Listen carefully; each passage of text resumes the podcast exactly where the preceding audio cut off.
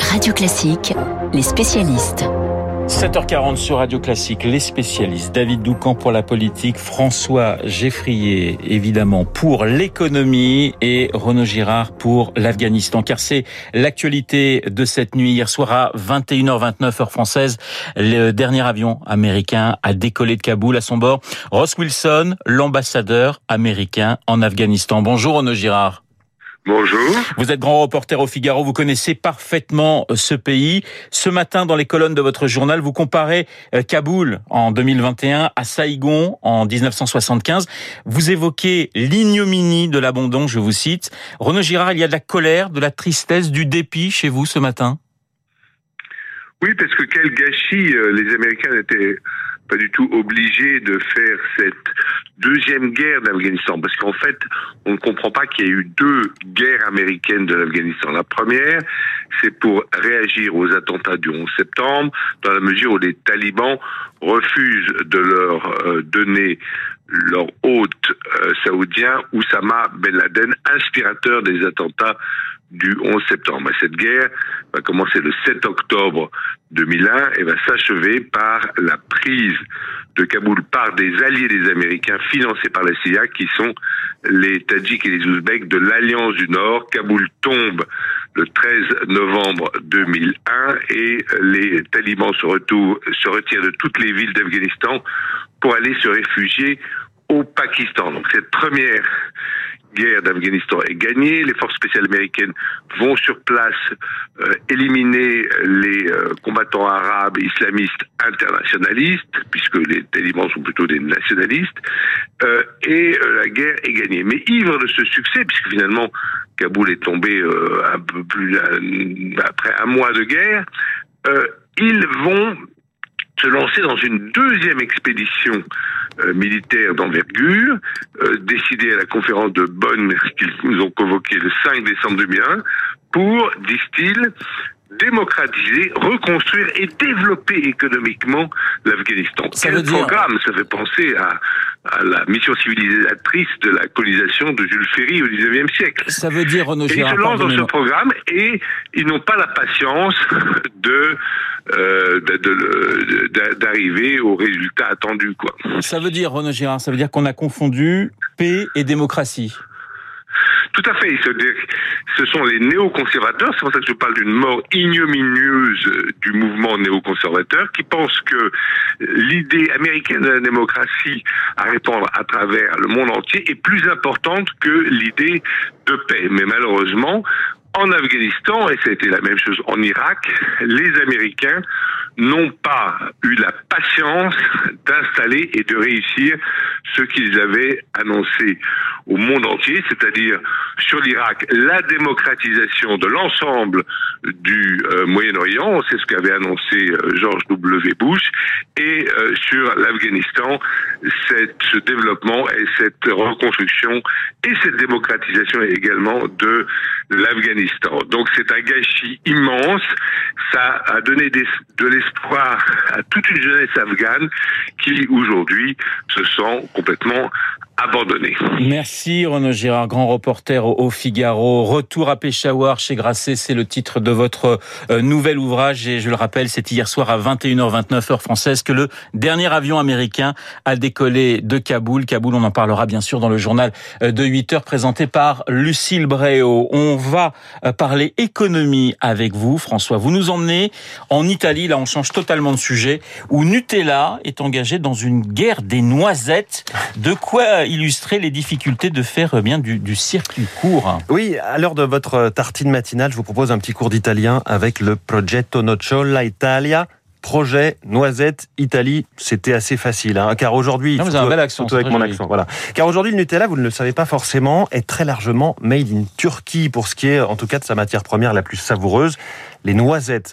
Savez-vous quel est le pourcentage de noisettes dans un pot de Nutella? Une petite idée Alors là, la colle, 25%. Ah, pas moi, 13%. Vous étiez, Ah oui, vous étiez gourmand en noisettes. Trop gourmand, oui, c'est ça. Euh, C'est mon problème. Exactement. L'huile de palme, 20%. Le sucre, 55%. hein. D'accord. Vous allez regarder votre pot Nutella différemment. Vous multipliez ça par 400 000 tonnes et vous avez euh, la production annuelle de, Nutella. Les, les- les noisettes viennent donc de Turquie à quasiment 75%. nous C'est le ce premier producteur mondial, je crois, la Turquie de Exactement. noisettes. Voilà, un volume, euh, c'est un volume tellement énorme hein, pour Nutella que Ferrero est le premier client finalement de la Turquie. Il achète un tiers de toute la récolte de noisettes turques, ce qui avait d'ailleurs valu au groupe italien une polémique sur son recours à, une main d'œuvre euh, composée notamment d'enfants. Alors, en 2018, Nutella, Nutella lance son projet Progetto Nocciola Italia. Je résiste pas à vous le faire une deuxième fois.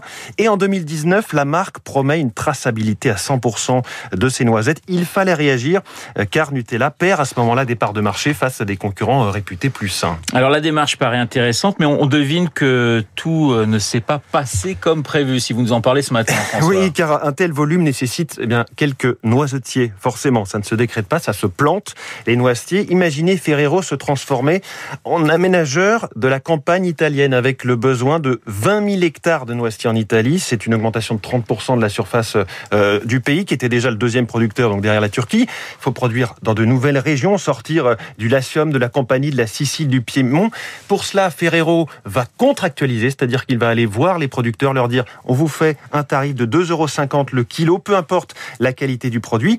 Ça a été perçu comme une aubaine, sauf que voilà, ça change fondamentalement la nature de quantité de paysages et surtout il y a des critiques environnementales sur la monoculture qui, on le sait, en matière de biodiversité est toujours une mauvaise idée, une idée néfaste, qu'elle soit de noisettes, de blé ou de toute autre euh, culture ou dans l'élevage, c'est- la même chose.